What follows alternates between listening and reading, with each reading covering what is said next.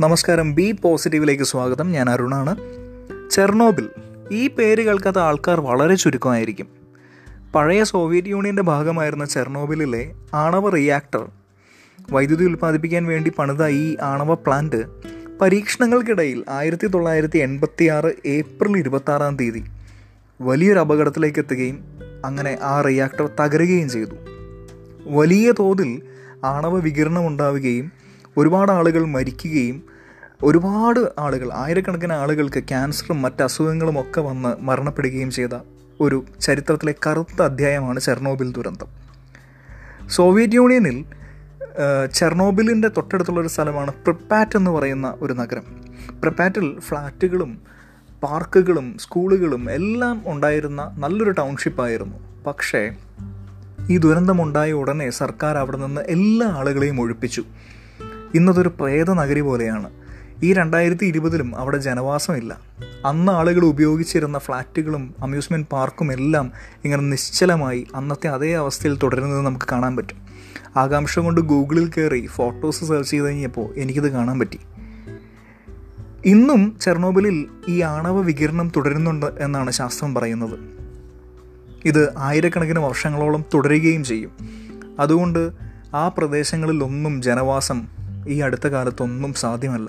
അത് മാരകമായ പ്രശ്നങ്ങളിലേക്ക് വഴിതെളിക്കും ഇനി ഇതിന്റെ രസകരമായ ഒരു വശം എന്താണെന്ന് വെച്ച് കഴിഞ്ഞാൽ സോവിയറ്റ് യൂണിയന്റെ കണക്ക് പ്രകാരം അൻപതിൽ താഴെ ആളുകൾ മാത്രം മരിച്ച ഈ ഒരു സംഭവത്തിൽ മറ്റ് കണക്കുകൾ പറയുന്നത് മിനിമം നാലായിരത്തോളം ആളുകൾ മരിച്ചു എന്നും അതിലേറെ ആളുകൾ അതിന്റെ സൈഡ് എഫക്റ്റുകൾ അനുഭവിച്ചു എന്നുമൊക്കെയാണ് പറയപ്പെടുന്നത്.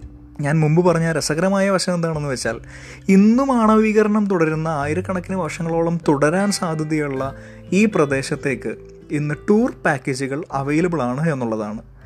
എനിക്ക് പോകണമെങ്കിൽ അല്ലെങ്കിൽ നിങ്ങൾക്ക് പോകണമെങ്കിൽ മേക്ക് മൈ ട്രിപ്പിലേക്ക് ഒന്ന് സെർച്ച് ചെയ്താൽ മതി. പല രീതിയിലുള്ള പാക്കേജുകൾ കാണാം. ഈ തകർന്ന ആണവ റിയാക്ടറിന് അകത്തേക്ക് പോകാൻ പ്രിപ്പാറ്റിൽ പോകാൻ അങ്ങനെ അങ്ങനെ അങ്ങനെ. അപ്പോൾ സംഗതി ഇത്രയേ ഉള്ളൂ.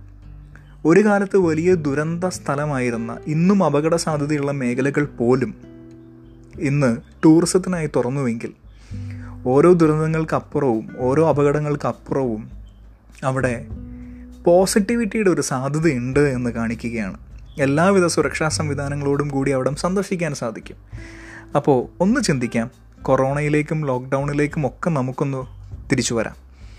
വളരെ പോസിറ്റീവായി ഇരിക്കുന്നവരാണ് ഇത് കേൾക്കുന്ന എല്ലാവരും എന്ന് എനിക്കറിയാം. ഞാനും അങ്ങനെയാണ് ശ്രമിക്കാറ്. പക്ഷേ ചില നേരങ്ങളിലൊക്കെ ആകുലതയും ടെൻഷനും ഒക്കെ വരും. അപ്പോൾ നമുക്ക് ചിന്തിക്കാം ഇത്തരത്തിലുള്ള ചെർണോബിലും പ്ലേഗും ലോകമഹായുദ്ധവും പ്രളയങ്ങളും ഒക്കെ കടന്നുപോയ ഭൂമിയിലാണ് നമ്മൾ ജീവിക്കുന്നത്. ഇങ്ങനെ പ്രശ്നങ്ങളൊക്കെ ഉണ്ടായപ്പോൾ അതിനെയൊക്കെ അതിജീവിച്ച് കടന്നു വന്ന ഒരു ജനതയാണ് ഈ ഭൂമിയിലുള്ളത്. തീർച്ചയായും നമുക്ക് നഷ്ടങ്ങളുണ്ടാകും വേദനകളുണ്ടാകും അസുഖങ്ങളുണ്ടാകും പ്രശ്നങ്ങളുണ്ടാകും എല്ലാം ഉണ്ടാകും. പക്ഷേ ഇതിനെയൊക്കെ നമ്മൾ മറികടക്കും. അങ്ങനെ മറികടന്ന ഒരു ജനതയാണ് നമ്മൾ. അപ്പോൾ പിന്നെ ഒന്ന് ചിന്തിക്കാം. ഈ ഒരു പോസിറ്റീവ് തോട്ടിനെ മനസ്സിൽ നാളെ വരും. നാളെ നമ്മൾ മറികടക്കും. നാളെ നമ്മൾ സന്തുഷ്ടരായി ജീവിക്കും. ഈ ഒരു ചിന്തയോടുകൂടി ആയിരിക്കാൻ ശ്രമിക്കാം പരമാവധി. ഇതേ പോസിറ്റിവിറ്റി മറ്റുള്ളവരിലേക്ക് പകരാനും നമുക്ക് ശ്രദ്ധിക്കാം. അങ്ങനെ എന്റെ ഉള്ളിലെ പോസിറ്റിവിറ്റി മറ്റുള്ളവർക്ക് പങ്കുവെച്ചുകൊണ്ട് നാളെ നല്ല നാളെയാണ് എന്ന് ആ ഒരു സന്ദേശം നമുക്ക് മറ്റുള്ളവരിലേക്ക് എത്തിക്കാം. അങ്ങനെ സന്തോഷത്തോടു കൂടി ആയിരിക്കാൻ നമുക്ക് ശ്രമിക്കാം. B positive